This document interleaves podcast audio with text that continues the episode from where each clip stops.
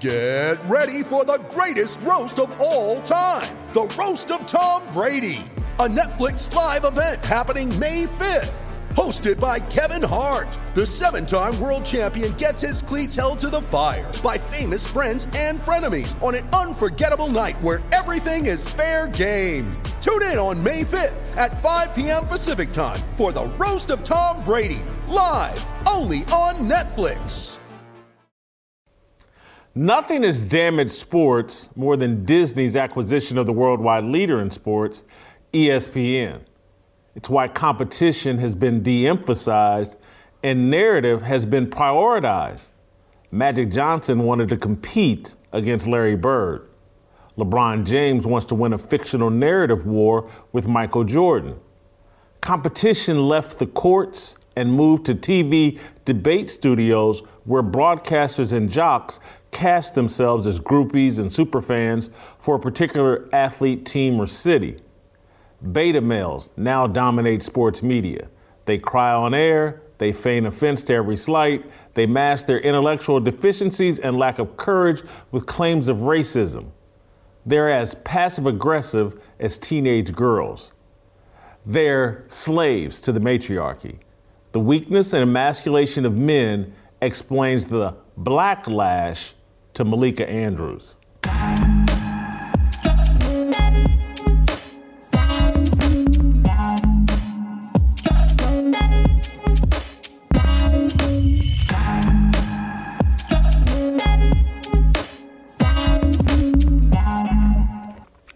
Welcome, welcome to Fearless with Jason Whitlock.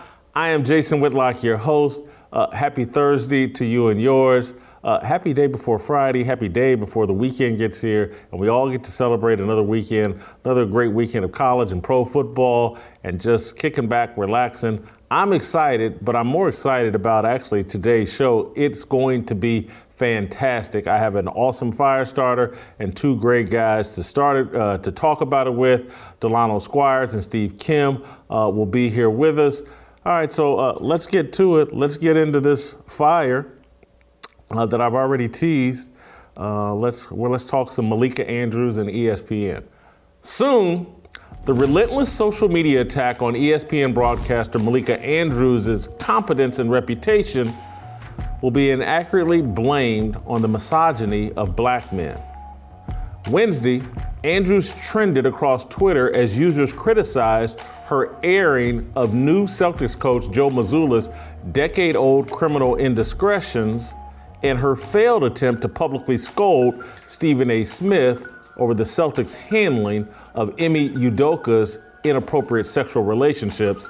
All right, let's take a listen for some background that Joe Mazzulla will be the interim head coach here. You can see his resume on your screen. He's been a Celtics assistant coach the last three seasons after spending the previous three seasons at Fairmont State. And he played for West Virginia between 2006 and 2011 and now could become the NBA's youngest head coach at 34 years old. And we'd be remiss not to also mention that Mazzulla was arrested twice at West Virginia, once in 2008 for underage drinking and aggravated assault. He pled guilty, paid a fine, and then again in 2009 for domestic battery after an incident at Morgantown Bar. The domestic battery case never went to trial. It was settled in August of 2009. He paid a $100 fine and court costs, plus had to do 40 hours of community service. Now, that was 13 years ago. He settled and paid both fines. So, Woj, why are the Celtics choosing him as their next head coach? The fact that we are sitting here debating whether somebody else should have been suspended or not, we are not here, Stephen A., to further blame women. That is not why we are here. First of all, let me be very clear. I don't appreciate where you're going with that. I'm not blaming anybody but Ime Udoka. He deserves, the fact of the matter is, I've said he deserved to be fired if they were going to fire him. If you're not going to fire him, then don't fire him. My issue is all of this being publicized. The point that I'm trying to make is just you like you're not mentioning. excuse me, excuse me, excuse me. I listened to you. You're the one telling me to stop on my show. It ain't happening. Okay, that's number one. Number two, I've already said he deserves to be fired or he deserves what to, to be there and handle it internally and privately. If you're not going to handle it privately, if you're going to publicize it in that fashion, then obviously it provokes everybody wanting to know okay, well, who are the parties involved? Andrews, uh, the latest woman king to sit atop ESPN's diversity, inclusion, and equity Iron Throne, found herself in the same crosshairs that abruptly ended the dynasties of Michelle Beadle, Rachel Nichols, Jemele Hill, Maria Taylor, Kari Champion, and Sage Steele. Conventional wisdom says sexism explains why the worldwide leader in sports can't support a woman king the way the network backed Chris Berman, Dan Patrick, and Stuart Scott, and now backs Stephen A. Smith. However, conventional wisdom is wrong. The arrows slung at Andrews are a consequence of ESPN completely abandoning the meritocracy in favor of diversity, inclusion, and equity. Andrews isn't a victim of male sexism. She's a victim of toxic feminism's creation of woke beta males and a reduction in professional standards. Malika Andrews is the ceiling shattering Marine who is required to do two pull ups, 10 push ups, and run the mile in less than eight minutes. She's unqualified for her job, and everyone knows it. She's an unproven reporter with a resume that qualifies her for an associate producer role at ESPN and a reporting gig at a station in Des Moines, Iowa. On a positive note, Andrews' resume is more impressive than the one Beadle used to land a job at ESPN, and it surely beats Katie Nolan's bartending work. Malika Andrews, the 27 year old host of NBA Today, got her plum assignment as a result of a catfight between Taylor and Nichols, and because she checks every box in the diversity, inclusion, and equity Olympics. She's half black, half Jewish, and plays the love and love the fruit, hate the tree dating game. She went to an elite boarding school and worked at her Jewish grandmother's law firm. Andrews was born on third base, but sits on TV acting like Derek Chauvin spoiled her blind date with George Floyd. ESPN is so enamored with their bluish princess that the network hired her 24 year old sister, Kendra, to cover the NBA as a reporter, too. Malika and Kendra are the Lonzo and LaMelo Ball of broadcasting. Or, more likely, they're the Kim and Khloe Kardashian of broadcasting. The Ball brothers earned their NBA contracts. The Andrews sisters are receiving the rewards of bluish privilege. It will be interesting to see how long it lasts. ESPN can't properly cultivate, develop, and support female broadcasters because the network's culture is hostile to merit. The animus to merit took root in 1996 when Disney purchased ESPN, and it blossomed during John Skipper's 2012 to 2018 reign as company president.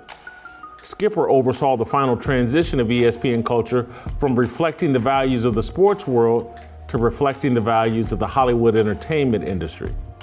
Sports reward merit and authenticity. Hollywood rewards scripted diversity and outcomes and the casting couch.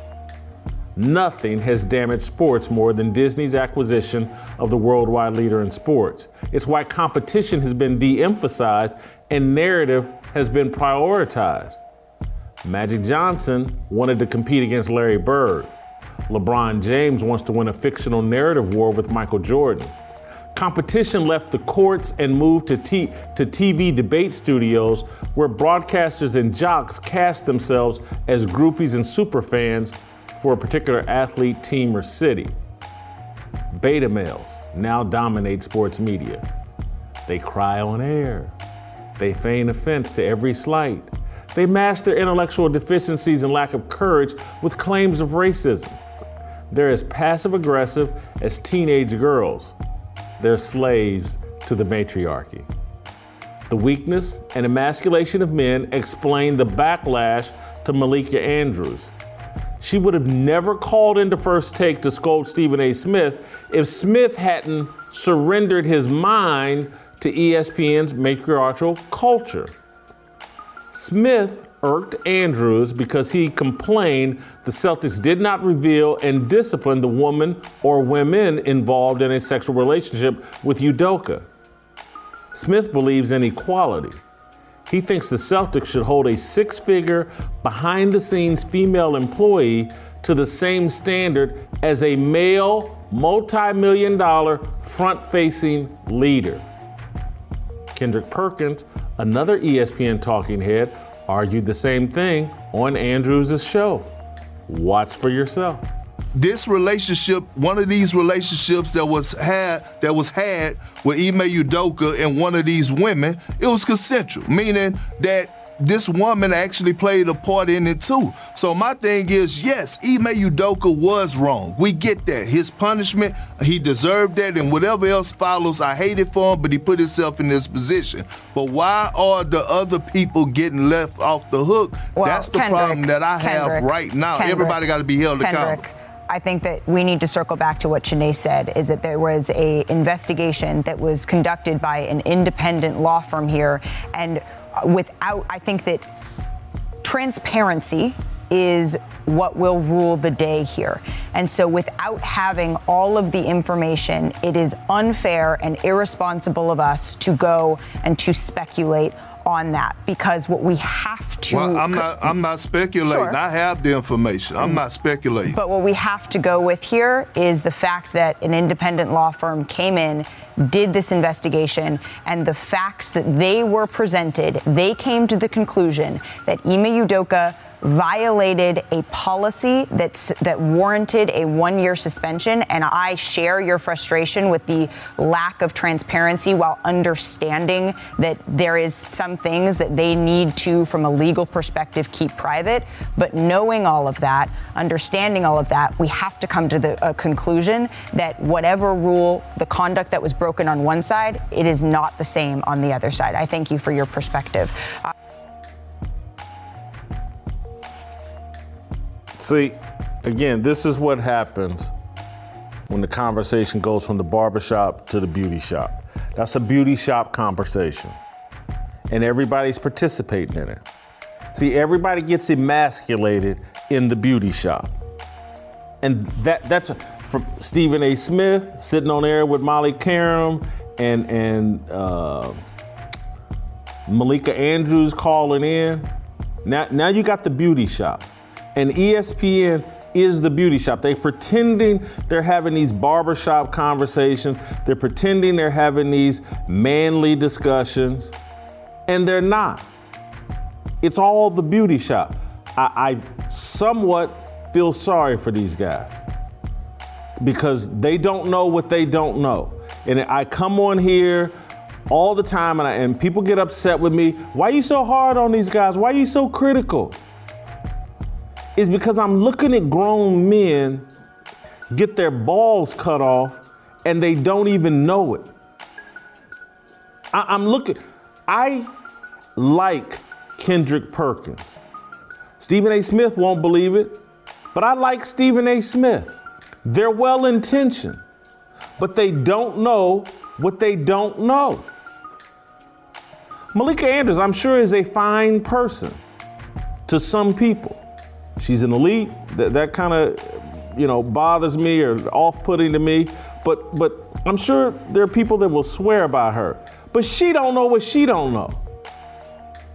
And she's living in that emasculated culture that ESPN has created, that matriarchal culture where she is queen bee and she rules everything. And that's why she's going to call Stephen A. Smith's show and talk in a condescending fashion to him.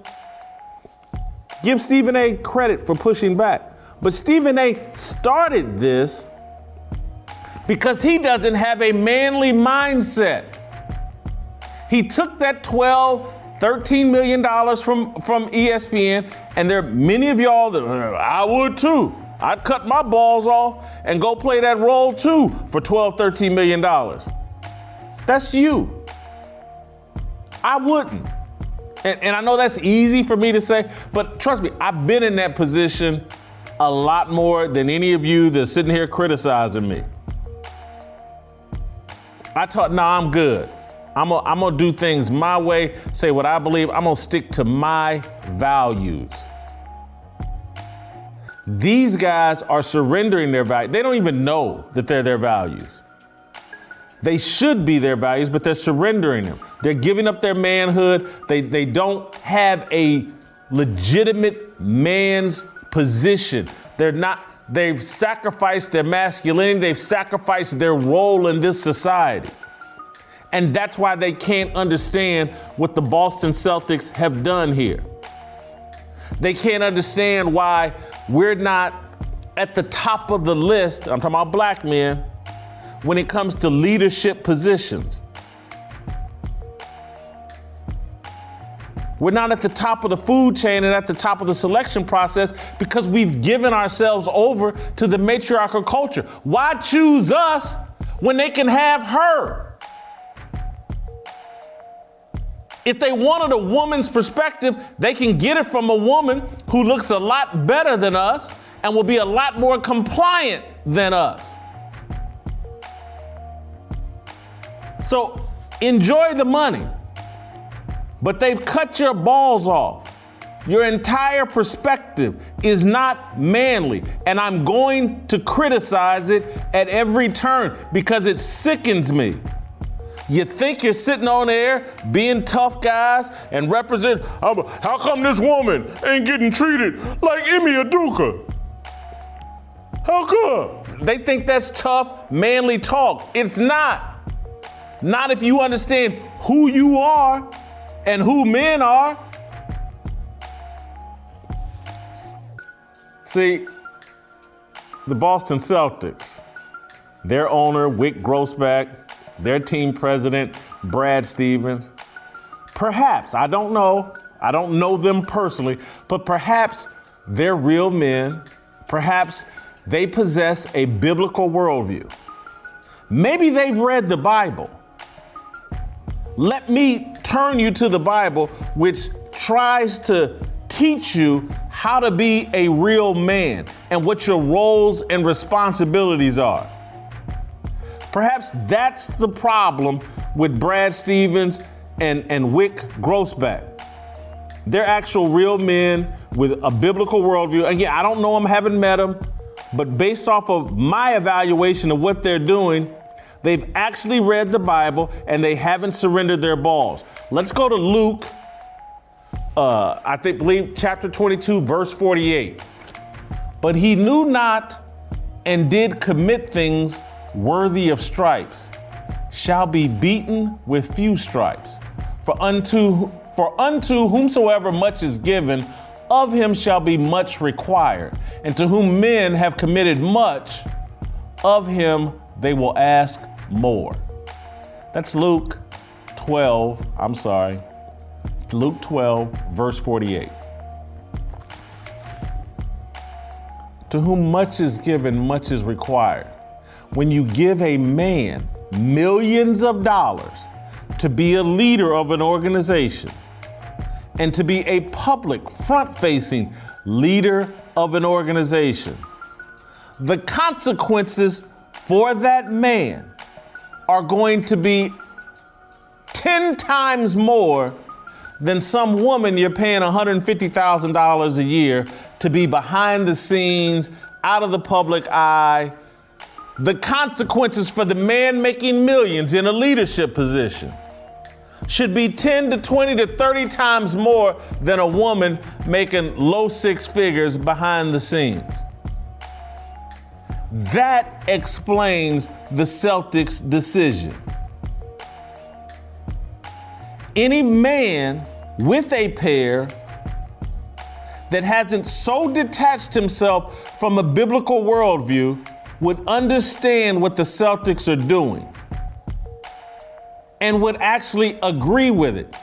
Go look, maybe, maybe Ime Udoka, Udoka, maybe he's a real man. He hasn't publicly complained. He wrote a note, basically said, Yeah, I'm good. I blew this. I'm good. Maybe he's a real man. Maybe he gets it. The position, what he signed up for. But we're so far removed from a masculine biblical worldview.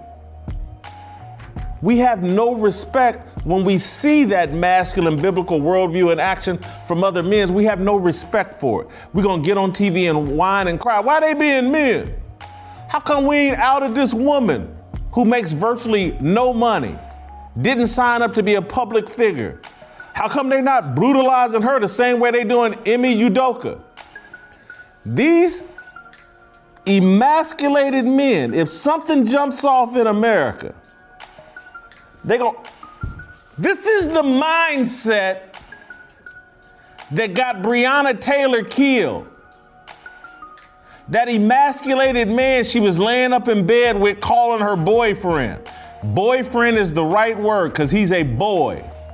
That let her get up out of that bed and go to the front door when he thought there was trouble at the door. He believes in equality. He thinks a woman should take the exact same risk he should take.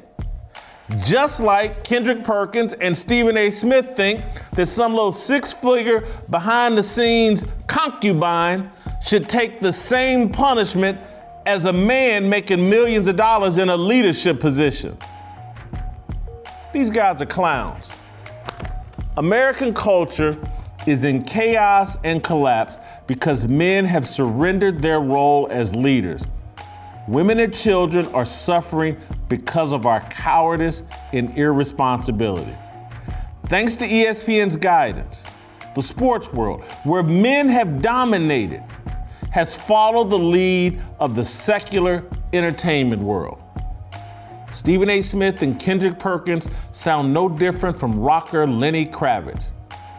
Kravitz posted a picture of himself on social media Wednesday holding a sign that read, It's time to turn it over to women. Men have had their chance to run the world, and look where we are.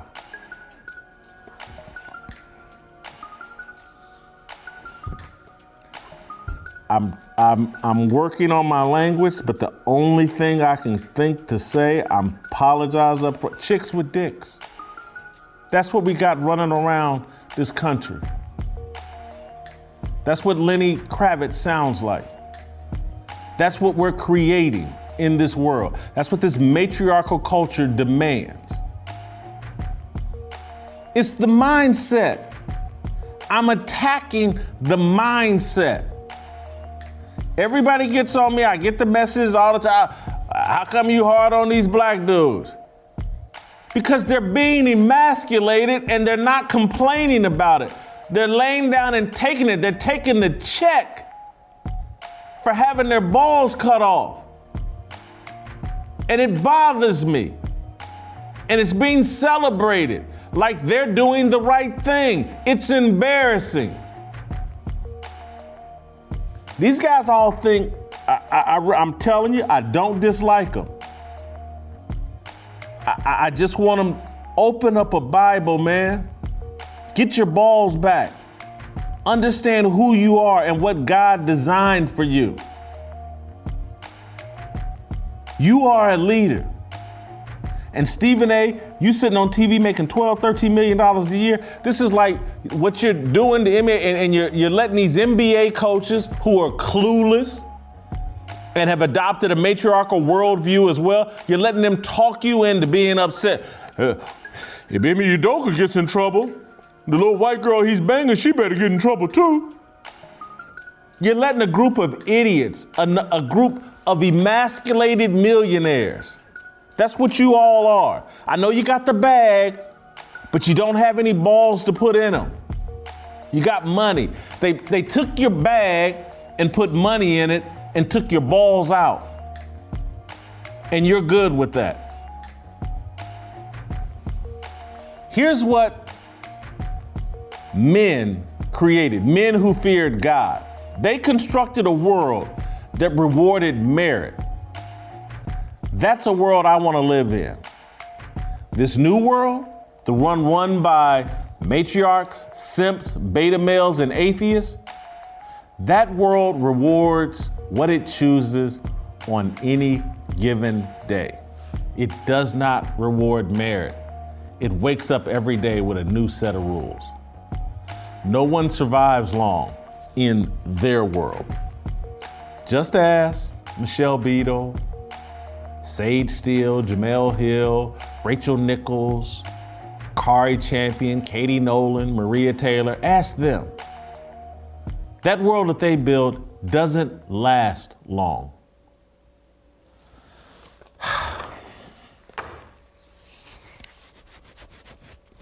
That's my fire. I'm gonna bring Delano on. Before I do that, I, I just want to calm myself and and talk a little bit about and and my good friends over at Preborn. We we talk about Preborn virtually every day. You guys know what we're doing here at the Blaze. You guys know what I'm about. Saving babies' lives. Because that's what men do. Men protect the weak. There's nothing more vulnerable and in need of protection than a baby in the womb. It's our job as men to protect babies in the womb. That's what we're trying to do here at the Blaze. That's what preborn does every day. They do it with ultrasounds. They introduce the mother to that baby's heartbeat and a visual of the baby, and that changes the mind of women who are considering abortion 80% of the time. 80% of the time. They get that ultrasound, they hear that heartbeat, they see that baby, and it's boom. There's a life inside of me. I'm going to protect it. It's a natural instinct. What we talk about every day on this show is the enemy is trying to attack our natural instinct to protect our most vulnerable, our most precious life forms, babies. This is all connected. The emasculation of men, it's all connected to the destruction of babies in the womb. There's a through line through all of this. I'm asking you, real men that watch this show, you women that support and like real men, I'm asking you to go to preborn.com, $28. That's all it takes for one ultrasound. $140, you save five babies' lives. You finance 100, you finance five ultrasounds two things you can do. You can go to preborn.com slash fearless, do it that way, make sure I get some credit, make sure you, hey, we're doing this because we love fearless. The other way, very easy on your phone, pound 250, say the keyword baby, give up your cash. You've seen me do it. I've done it three times, I think now. I'll do it a fourth if I have to. I'll do it a fifth, sixth, seventh, ninth, tenth time. Because, and it's not because, I, I'm telling you, I'm no more masculine than any of these people I'm criticizing. What I am is more obedient and accepting of my responsibility to be a man. That has not always been the case, but it is now. And it's because I can see what they're doing. Can you not see it? And so, other than enjoying this show, and I want you to continue to enjoy this show. What you can do are these little things. Here's the little one $28, $140. Maybe you want to give up $500. Preborn.com slash fearless. A little thing we can do to push back and fight. Be a man. Support these babies in the womb. All right, you can email the show uh, at fearless at theblaze.com. Stay tuned, don't go anywhere. Delano Squires. There it is.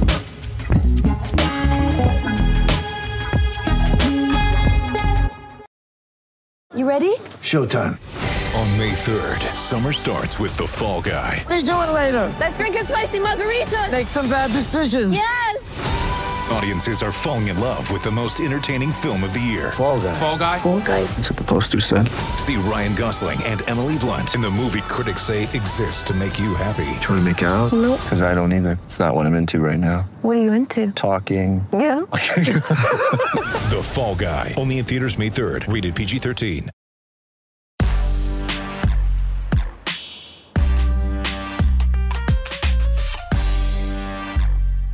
All right, welcome back.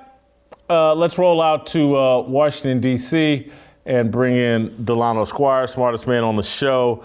Delano, I need some help. I'm fired up. Uh, I need a calming voice uh, to help me get. Delano, I, I, I'm telling you, I, I, I see things so clearly now that, that I used to let go over my head. But, but, but the entire mindset of ESPN and the culture over there is, is so matriarchal that I, I think these guys don't even know that they're swept up in that mindset of the matriarchy. And th- th- it's so secular now that th- they don't even think uh, to consult a Bible. Everybody runs to Twitter, and that's their Bible. What people? Oh, there's a controversy. What should I think? Let me run to Twitter. No, everybody's out of the habit, or it doesn't even cross people's mind to go. Well, I wonder what the Bible says. And, and so, literally, when I think about what's going on with the Celtics and uh, people's reaction, and I'm trying to understand why the Celtics would discipline Udoka and not the woman or women. And once I checked into my biblical worldview, it made perfect sense. And and and people are being paid millions of dollars to abandon a biblical worldview, and Yeah. that's why the culture is so feminized. Well, Jason, I think this is going to have to be a mutual support group because this is a, an issue that um, um, re- fires me up as well for a lot of reasons. But I, I want to address that one because y- your take there is very, very different than what we're getting in the mainstream culture, right? And it's actually somewhat surprising because I rarely hear people talk this way. Because to your point, we have been American culture um, has been so discipled by by feminists over the last let's say six decades that we've bought this notion that men and women are exactly the same. So um, at different different scenarios, it'll it'll sort of flare up, and in other scenarios, it'll it'll it'll calm down, right? So again, you, you talked about Breonna Taylor and her, and her boyfriend. You know, there's a, there's something goes bump in the night. Most people expect a man to get up and address that issue, right? That's that's what a man is supposed to do.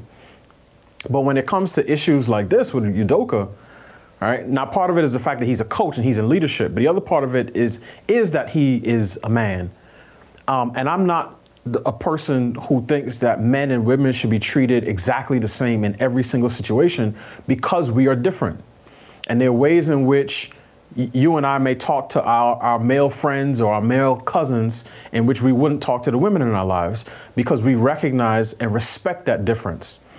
But on ESPN, it's it's not just the matriarchy, but it's it's the the racialism, the racialists. Stephen A. Smith being one of them, because you remember when this first dropped, one of his first responses is, and I and I don't like the fact that it's happening to a brother, because this is Stephen A. Smith's bit, and and part of me feels that when T.O.K. Terrell Owens Terrell Owens came on the show and pulled his card and basically said Max is blacker than you, he has been working overtime to to um, compensate for that hit that he took in public. So instead of him playing the issue straight up and saying, okay, this is a coach in a relationship that the Celtics deem inappropriate with an underling, we're going to deal with this. For whatever reason this became public. Um, you know as a journalist something tells me there's something more to the story that we don't have all the facts but this is what the celtics chose to do. I respect it so on and so forth. But what stephen a did which all of them do because they these are not the brightest lights in the world so they don't know really no other way is that they immediately racialize it. Because jason you and i both know that if this was steve kerr and the allegation or, or some other white coach and the allegation was that he was doing this with a black subordinate right a black female particularly if she was married to a black male executive on the team that Stephen A. Smith would be calling for that coach's head and saying, we need to protect our sisters on the workplace, and these workplaces need to be more comfortable for, for women, and particularly for black women. Because to your point, they, they don't have a biblical worldview. They don't have any sense of, of equal weights and measures, a term that the scriptures use um, you know, on multiple occasions. It's always, well, what's the race angle? Okay? And if, and if it's not a race angle, for Stephen A. Smith and particularly the black men, then for the women it's what's the gender angle, right? And if and if there's no race angle and then there's no gender angle, then it's possible that we will get a sort of straight up objective analysis. If any of those two things come in, forget about any sense of objectivity, right? And we saw this the other day with, with Rachel Richardson and BYU. I mean, th- these the, the allegations were so on the nose, right? Oh, they called me the N word for two hours and nobody did anything. And nothing in them as journalists thinks to say, oh, let, let's ask some more questions. It's always jump straight to it. And Stephen A. Smith, because him and a lot of the guys there have been emasculated, and I, and I do agree with that assessment, it's harsh, but it's true. They look for any opportunity to step up to, to white knight for a black woman.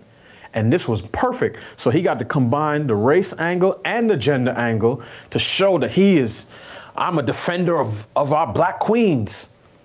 Now, obviously, the story ended up being a fake, which you you you you, you sniffed that out pretty much immediately. But then the same Stephen A. Smith, who's standing up for black women at BYU, then has to deal with a black woman at ESPN. And as you said, he doesn't realize he has ceded so much ground that he he can't play the I'm a press card, not with Malika Andrews, because she's sort of lower down the the the uh, oppression totem pole and sort of higher up the priority totem pole. Because you and I both know if if this continues to go the way it's going and they have a few more contentious sort of uh, um, conversations, Malika Andrews will start leaking through her people that ESPN is a toxic workplace for young black women, and and there are some um, older black men in ESPN, unnamed, who are making it difficult for women like her to rise and excel, and so on and so on and so forth. And then he's going to get put right in that Rachel Nichols position because all of this stuff, this this sort of the, the leftist approach to race, sex, sexual identity, gender identity, so on and so forth, is cannibalistic. They always end up eating their own because somebody is always going to be more oppressed than you are, and and they see the tools that you use to get where you are, and they say, "Oh, I could do that even better than them." I'm I'm triple oppressed, and and in a few years when ESPN is is just women and non-binary people and so on and so forth, is somebody's going to emerge from from you know out of nowhere. They're going to be uh, a, a, a non-binary, pansexual you know, uh, disabled person with borderline personality disorder, and they're gonna say that Malika Andrews, who by this time will be 35, she said a cross word to them, she misgendered them, and then Malika Andrews will be the last domino to fall, and and that will be the official downfall of ESPN. I, I'm. There's more to this that, that I, I wish I had unpacked before dragging you into this, because I, I may get you out here in waters that uh, maybe are unfair, a little too choppy. But but me knowing the sports media industry, NBA culture, and what's really going on, I'm gonna put all the chips on the table. I hinted at him when I said she plays the love the tree, hate the fruit dating game. Uh, she's she she dates white dude named Dave McMenamin. Nice guy. I, I I used to know Dave. I'm sure he hates me now because I, I talk honestly about Malika Andrews or whatever. But I've got nothing but respect for Dave McMenamin. But th- this is this whole gossipy feminist backbiting culture that they have here in Ohio. Dayton Dave McMenamin in an NBA world where the NBA players are, and I'm just sorry, I, I'm, I apologize, but I'm just keeping it real. This is not, I'm not speculating. The NBA players are used to getting their pick of reporters that they want to play with. They're- mm. That, that's the the custom. Same goes for the coaches, because most of these coaches are former players or whatever, and they and so uh, she's planted a flag that a lot of these guys uh, are not qualified. Her tastes don't run towards them, and that's part to me of why she's in this S storm or this Twitter lynch mob mentality and everybody going after her. Uh, and it's because they're watching her play this game and they're like, well, hold on. You know, you went to a little private boarding school in high school. Uh, your grandparents owned a law firm that you worked at. You know, you're playing this little racial oppression game when it's convenient, but you ain't never been oppressed. And, and, and neither the people criticizing her, neither have they. They just play like they have. uh, but that's she has she's playing a racial game where she really has no allies other than her boyfriend and um, the Jewish half of her family, because. Uh, Jemele Hill ain't on her team. Maria Taylor ain't on her team. Stephen A. Smith, Kendrick Perkins, uh, who, whatever the coaches are that are all upset about Ime Udoka, they ain't on her team. Uh, but but she gets to play like oh she was heartbroken because she was going she had a blind date set up with George Floyd the night the night you know if he hadn't got killed she'd have been on a blind date with George Floyd or his brother if it not, she plays that game Right. And it's all blowing up in her face, it's blown up in all these women's face. There's a whole pattern here of when you abandon a biblical worldview and merit, and you dive into this diversity, inclusion, and equity deal, chaos is what follows. So a, a couple things, Jason, um, and one of them I want to get to one of the names in particular that you threw out there right? Um, actually, I'll start there first. I, I, wasn't I wasn't exactly sure why Sage Steele got into that list, and part of the reason I wasn't sure is because, she, to, to, my knowledge, right, she doesn't try to play these cards in public or in private. Certainly not in public. Um, she doesn't try to get sympathy from, um, you know, from the broader culture, right? Now, at, at best or at worst, she'll just say, you know, I'm gonna leave from ESPN because I didn't want to take the jab or one thing or another. And she's actually one of the people who's drawn the ire of many of the other people who you name because the, I, in my sense, my guess is that they feel that she's insufficiently down for the cause. Um, because, and, and I know you, you know this because I've heard you say it, there are a number of women who have paid their dues through the years, come up through the ranks, who have shown um, both some some of them played you know sports in high school or college or, or even professionally, but have shown that they have the chops to be at ESPN. And there, there have been women at ESPN since the beginning, right? Linda Cohn is an OG in the same way Chris Berman and some of the other people are. Um, so I wasn't sure why Sage Steele was there, and, and, one of the other reasons is because Sage Steele, if if if my if my guess is correct, is significantly older than some of the other women. And I think one of the things that we're uh, uh, sort of in the undercurrent of this particular conversation is the role that age plays into it a lot of conservatives for years have said, well, that crazy stuff, that woke stuff, that's just on a college campus. And they didn't realize that all those kids graduate and get jobs someplace. Many of them go into journalism and media. And that's why you see the quality of writing at a lot of papers and periodicals and magazines has gone in the toilet. And some of them end up in sports media. And I think Malika Andrews is a perfect example of the, the same things that she's doing at ESPN are what uh, Gen Z folks do on college campuses. A lot of them, to your point, and I try not to play armchair psychologist unless I got a fair amount of things to of, of info to work with. So let me take Malika Andrews out of the out of the picture. What I've seen on numerous occasions is that black college black kids come to college. Many of them come from solidly middle class backgrounds, and there's nothing wrong with that. I'm trying to provide that for my kids, so I'm not knocking them or their parents. But what happens is there, there are a certain range of experiences, not one, a certain range of experiences that are read as culturally black, authentically black, right? If you grew up Detroit, you know, you, you, your dad worked at GM, so on and so on, that's in there. You grew up in Harlem, right? You, you your your your grandfather, you know, ran the streets with Duke Ellington or whatever. He played in the in the Savoy Club or whatever. That's in there. You grew up in the deep South. Your grandparents are Gullah Geechee. You grew up in Texas. You you grew up celebrating Juneteenth. All of those things are in there. if you, and I'm just using one person as an example, people will recognize his biography. If you are the son of uh, a Kenyan student from Harvard and a white woman from Kansas who grows up in Hawaii being raised by his grandparents and spent part of his, his childhood in the Philippines, that's not in there. That's not in there. And, and it creates in you a desire to show, hey, I'm, I'm down. Yes, I look like you.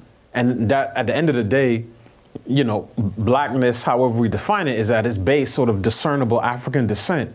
But in terms of that cultural aspect, that's that narrative is not in there. And there are a lot of kids who come to college feeling like they don't belong when it comes to the black community. From their perspective, they've listened to all the wrong music, they like all the wrong movies, they wear all the wrong clothes, and they spend four years trying to show, hey, I'm really just like you, I'm down for the cause. And sometimes that makes them overcompensate.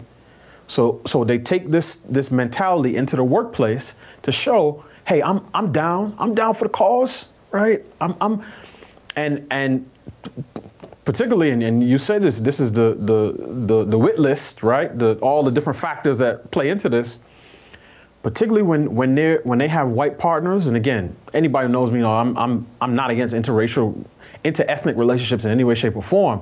I'm just describing a phenomenon. When they have white partners, or when they are uh, biracial or whatever, that desire um, to do that gets flared up even more because they feel that they're not going to be accepted as authentic.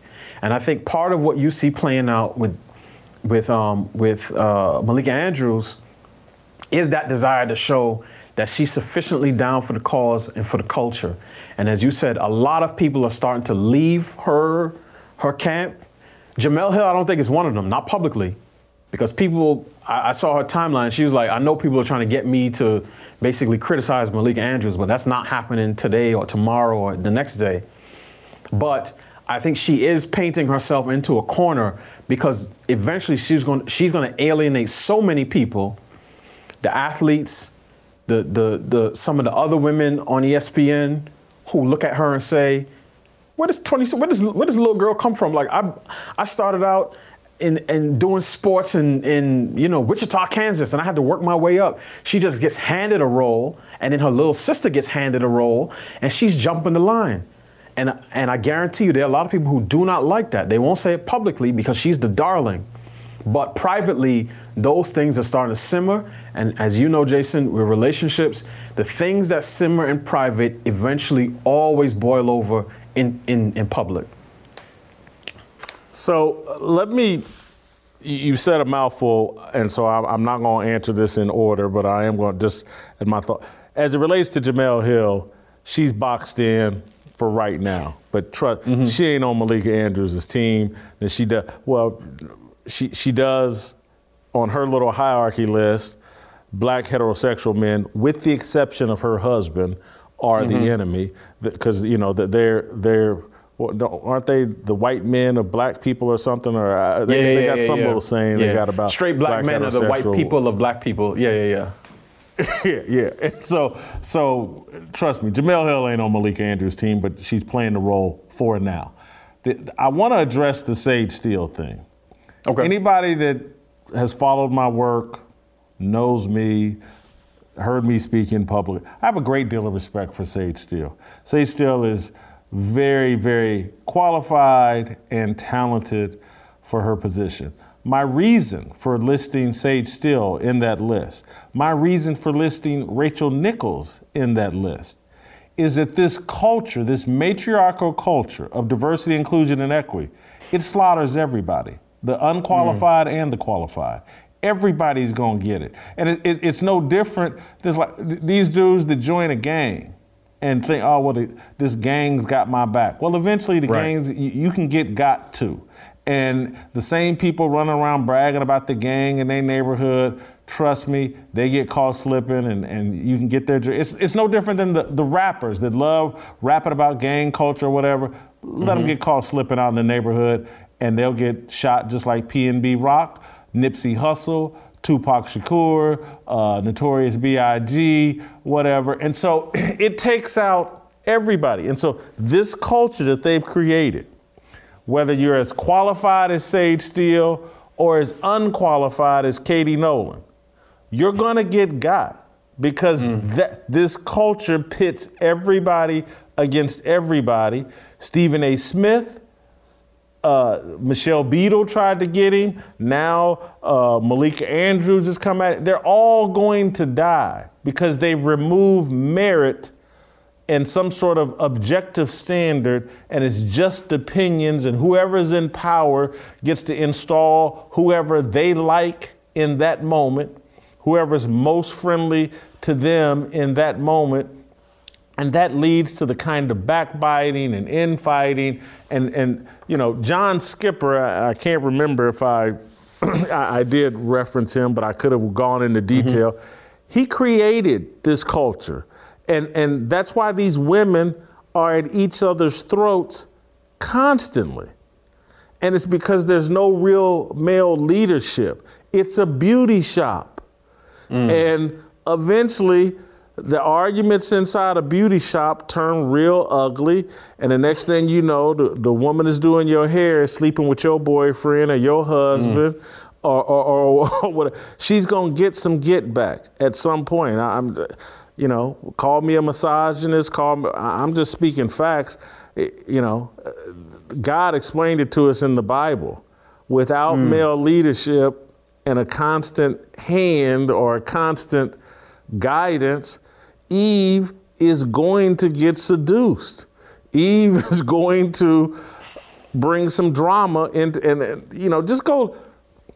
you spend enough time uh, in the hood or whatever, and, and a, a lot of these bodies that get dropped in a neighborhood is it's over some women a lot of times.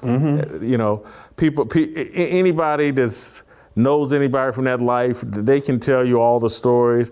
Uh, you know, and again, I'm not blaming women for everything, but but Lord have mercy, all this butt kissing we're doing to women and yeah, and and I do want to Lenny Kravitz putting up a sign talking about it's women's time to rule. Yeah, And yeah. look where we look what we've done. Are you kidding me? What what is this? But this is where the world has gone to these simp men who want to abandon the responsibility of leadership. And, and, and I want to combine the, the the latter part of that conversation about the ES, the guys at ESPN with the Lenny Kravitz piece. I saw the Lenny Kravitz thing and I and I quote tweeted. I said somebody needs a serious simp intervention because he, I mean, he's simping hard. But one one thing, uh, two, two points I want to make on on the men at ESPN, right? One is a larger sort of sociological point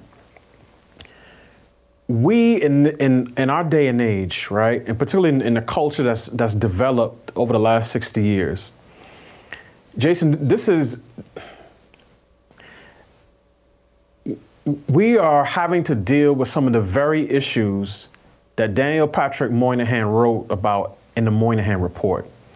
And he said that particularly when it came to the Negro family, as he phrased it then, its matriarchal culture is, is causing problems because the men don't have or are not playing their proper role.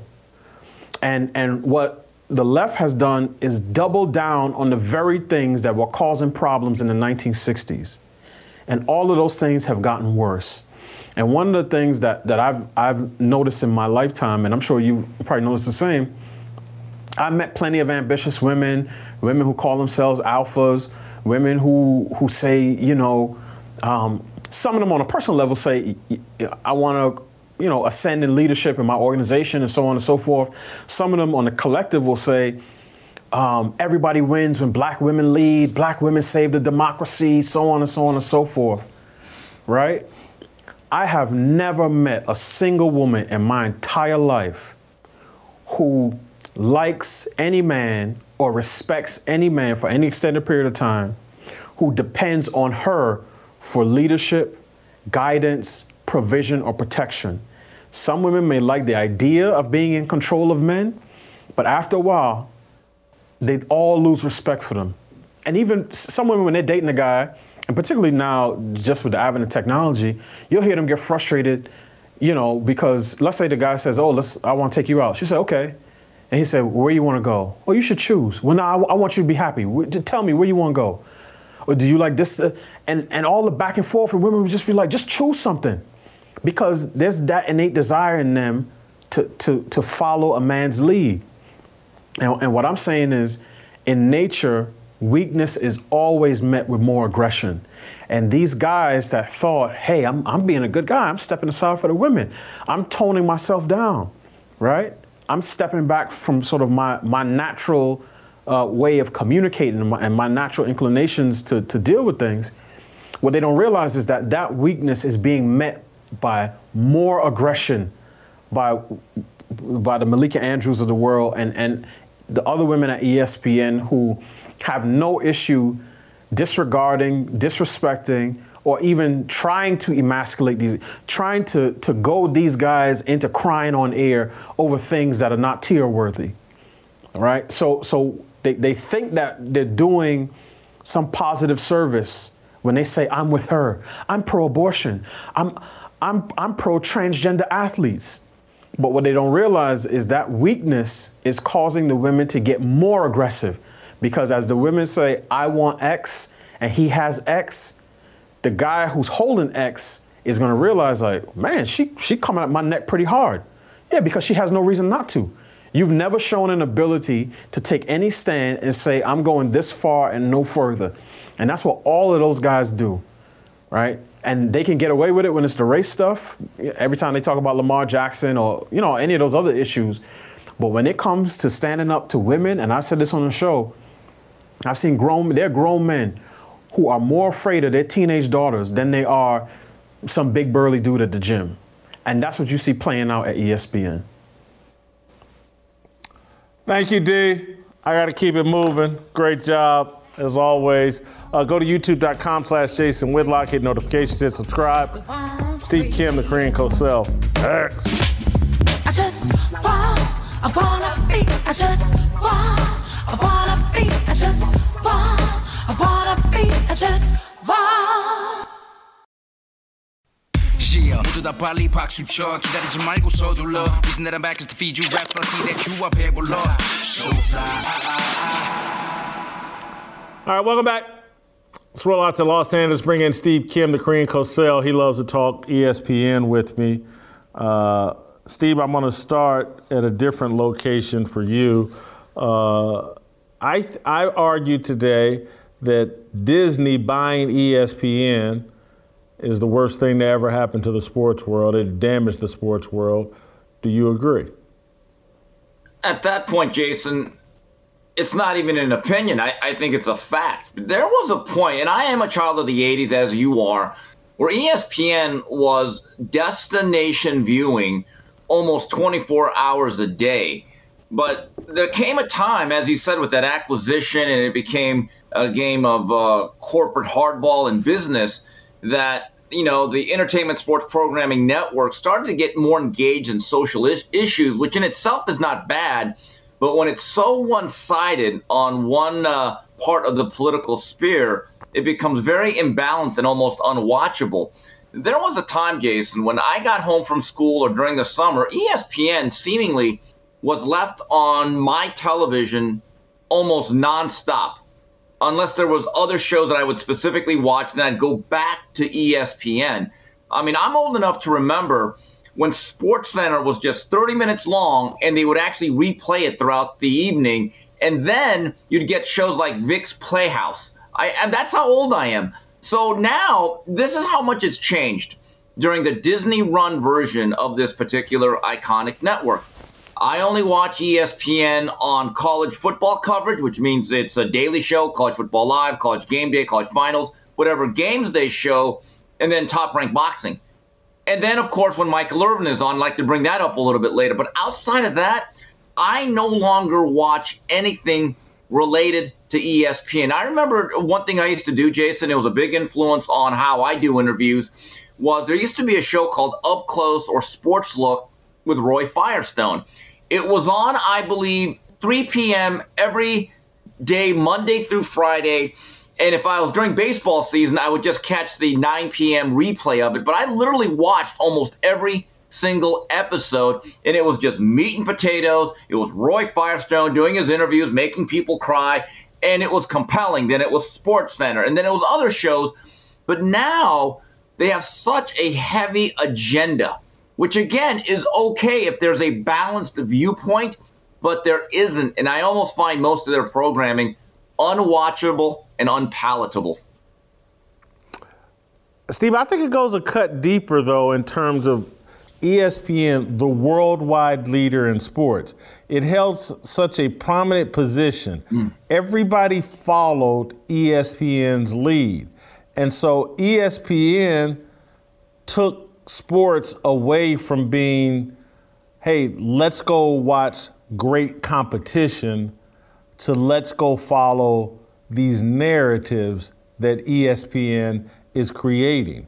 And that's where I feel like if LeBron James played in a different era, he would have carried himself differently. If he played during the Magic, Larry Bird, Michael Jordan, Isiah Thomas era, he would have competed the same as them because that was the, every the focus was on mm. competition, not teaming up and chasing legacy. ESPN did that with all of its talk shows. LeBron James has grown up watching an ESPN version where everybody, uh, when he enters the NBA at 18, is can he be the next Michael Jordan? And so he's not really worried about competing against his peers. He's trying to win some subjective narrative war with Michael Jordan. And this, I look at sports, competition is de-emphasized. It's been softened with all the rule changes. We got to protect the players and they just had to cancel the pro bowl because it's so far removed from competition. The guys are making so much that, that they just had this like we can't do this anymore. And and I, i'm telling you espn changed the culture of sports when it went with disney and it, it's now more reflective of the Hollywood entertainment industry than it is the traditional sports industry. Jason, I don't think there's any doubt about that. And let's go back when I was at my very short run at ESPN during the summer of 2020. Uh, if you were not in support of BLM, and don't you dare ever call that thing riot or looting, that was peaceful protesting. And, and, and if you did not support the NBA players, the NFL players hashtagging, taking a knee, boycotting games, sitting out for the national anthem, uh, you simply could not state that, or you would be reprimanded and told to get that social media posting off. I went through it. Trust me, I know. However, if you said defund the police and there's a lot of white supremacy, they would not say a word. In fact, I think it is a taciturn endorsement of those type of statements. It would be actually pushed and would be a way to help your career. Um, I don't think there's any doubt about it. it. There used to be a time when ESPN was a simpler place in terms of let's just show games and cover the actual personalities and the sports. But when now they are breaking into NCAA coverage of the women's tournament to talk about the abortion ban and then taking a one minute of silence for an event that nobody watches, I'm just thinking to myself, this is ridiculous. Then you have other anchors telling you about, oh, you girl dads, you've got to not keep your daughters off the pole, but make sure they can get an abortion. I'm thinking, this is bizarro world. I, I, at the end of the day, somewhere along the way, they went from sports coverage to social and political activism.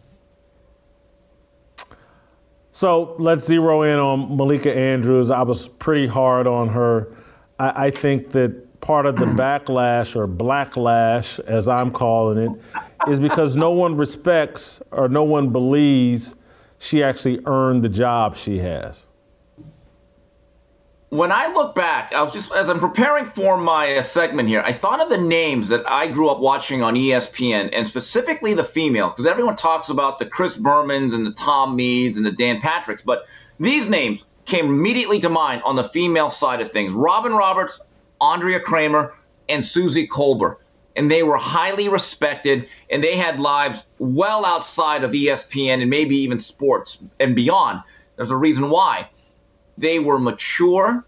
They took the hard earned way there. And they have a word that is very, very rare nowadays, Jason. It's called gravitas.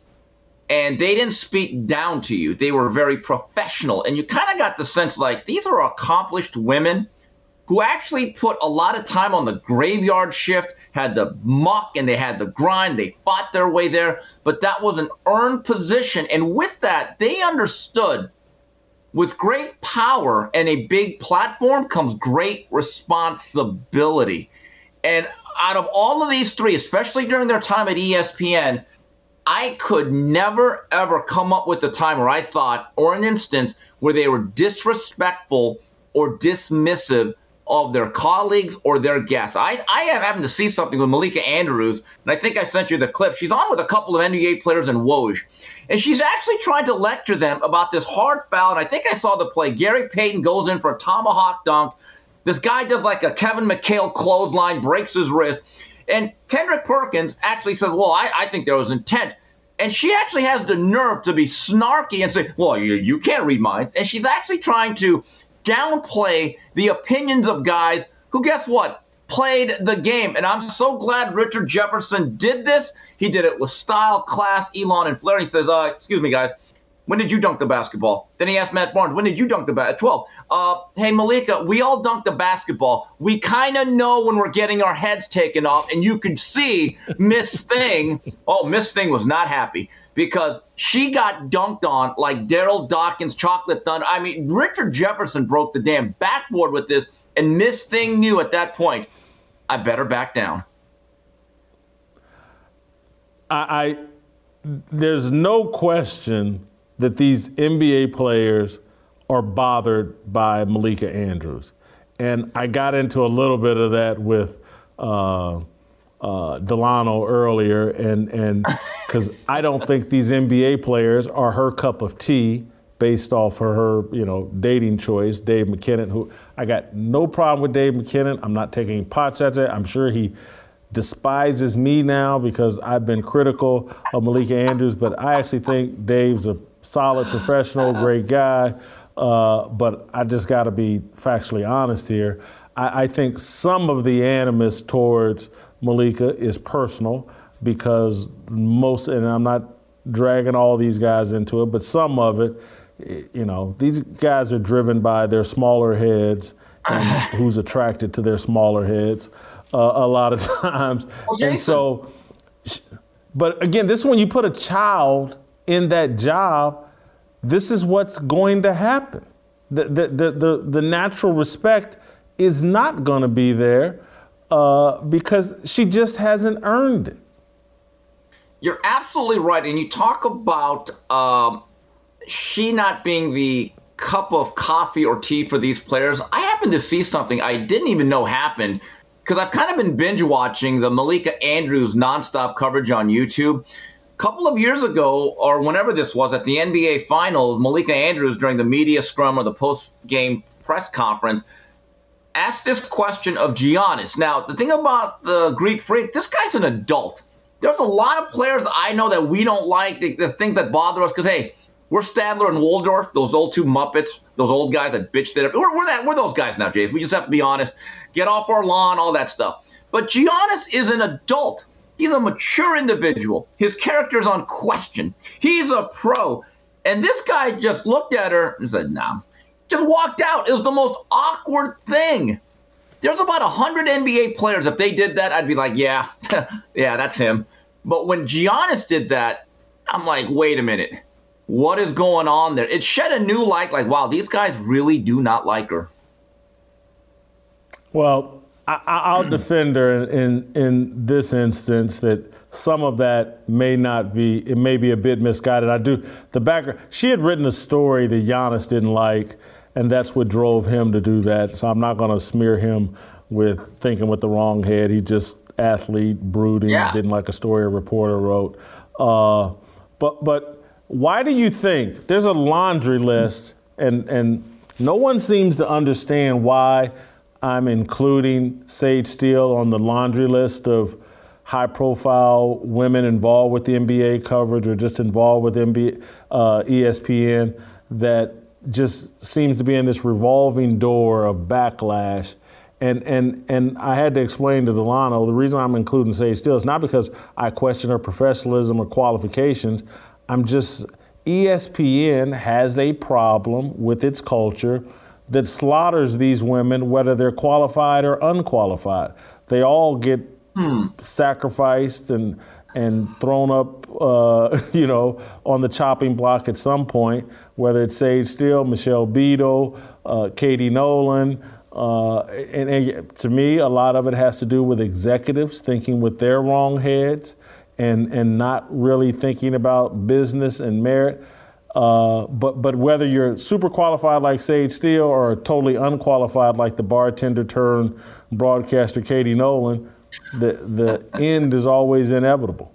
Well, here's here's I, I go back to the three ladies or women that I named: Robin Roberts, Andrea Kremer, and Suzy Kolber. By the time they got to their exalted positions, it had been earned.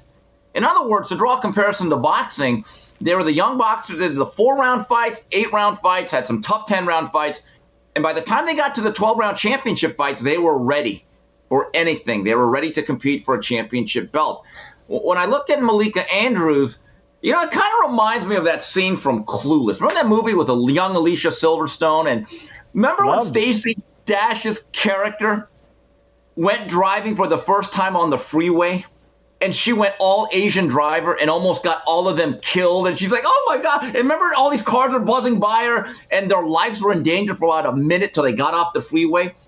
Malika Andrews is that young student driver, Miss Thing, uh, that got a car, and instead of getting like a Honda Civic that's used, she got like a Porsche, a nice one, or a Bugatti, or one of those fancy cars that I could never afford.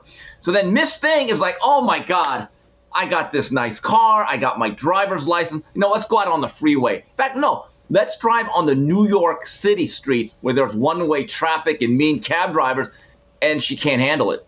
And that's the thing with Miss Thing. But I also believe some of this is her fault. Forget about all the other females. Her personality, I've noticed this in some of the segments that she's on, and we talked about it with her run in with Stephen A. Smith last week. Miss Thing is incredibly condescending to the point of always being conceited.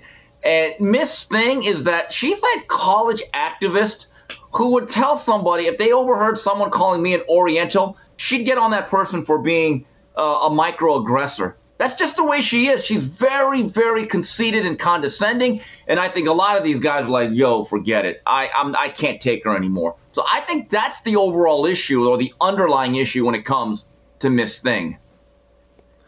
She's got some Karen in her, no doubt. That that rears its head and she gets a little preachy. Again, she called up Stephen A. Smith on his own show, and this is a 27 year old child.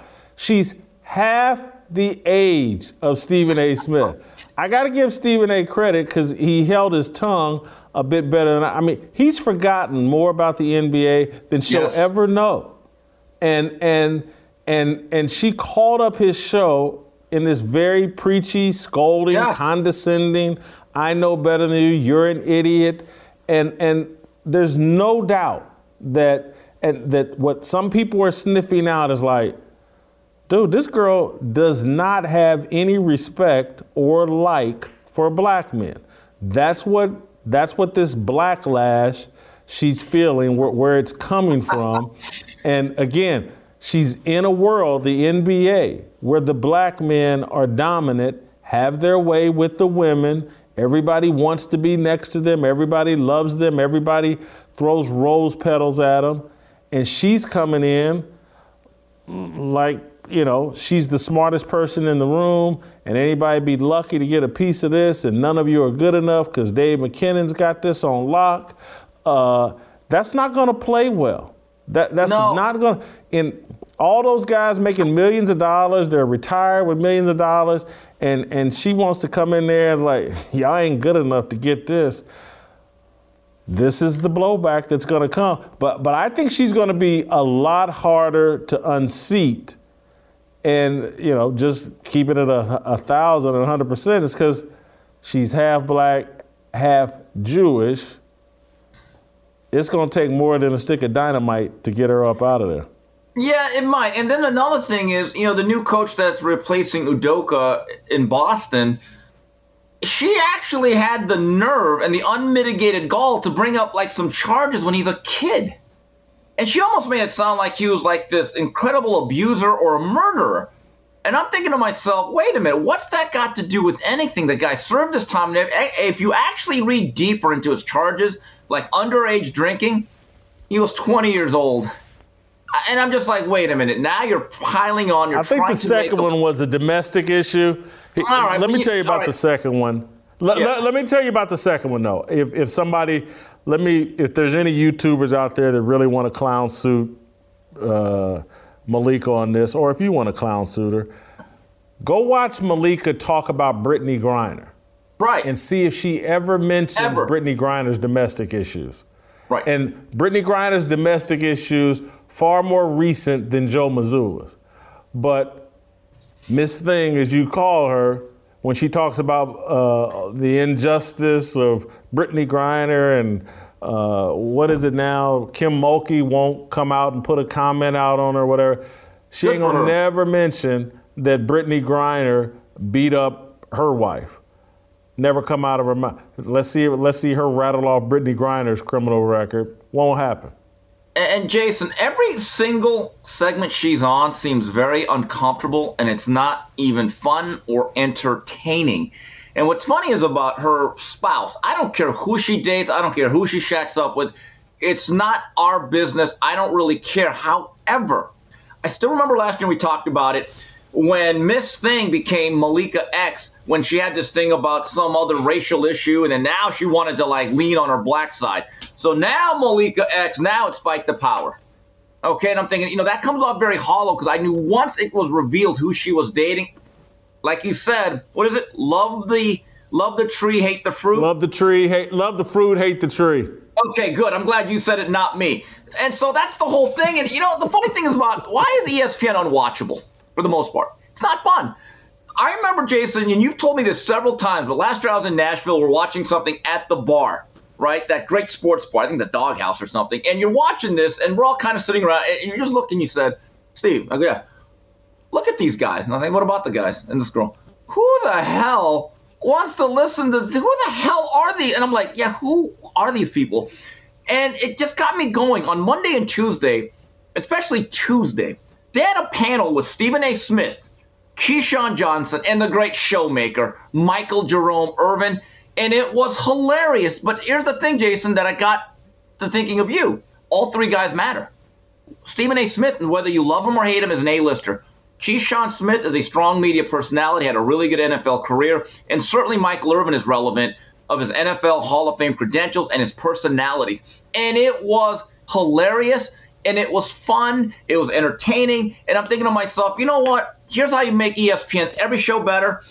And I, by the way, I got to give Molly Qerim credit. She did a great job of just being quiet and being eye candy. You executed perfectly, Molly. Great job of not saying a word and disrupting that greatness that I saw. But here's what they ought to do: just bring instead of instead of like uh, people like Miss Thing calling into shows, just have Michael Irvin call into every show. Any opinion, like even if you're doing the NHL Stanley Cup, now it becomes the puck maker. Bring Michael Irvin on. Just let him do what he does. NBA.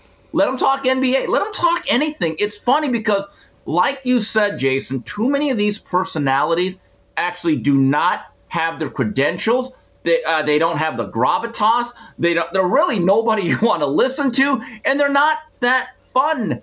But only, but what with Miss Thing, she's been given an elevated position, and you're right. I think it's going to be very dishard, uh, very, very difficult to get rid of her. Steve, it, it- I try to think about it this morning. Uh, you know, Mike Golic got his son hired at ESPN and gifted his son a broadcasting career. Uh, you know, his son played at Notre Dame at least.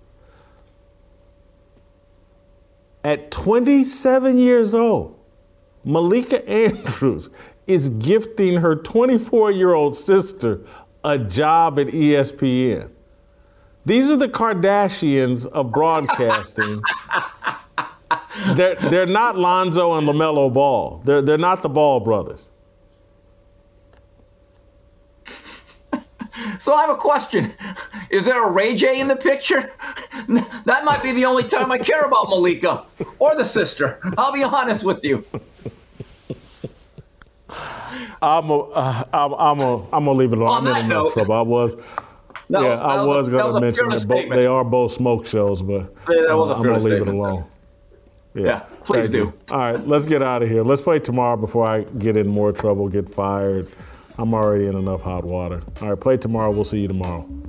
For the countdown, coming off the breakdown, standing in line for freedom. Looking for a breakout, feeling like a standoff, nothing in life like freedom. Came like a fighter, striking like a ladder, making all moves for freedom.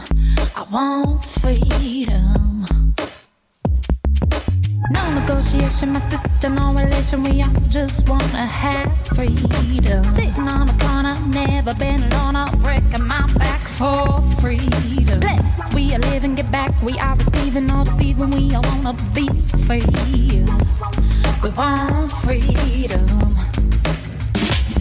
I just want, I wanna be. I just want, I wanna be.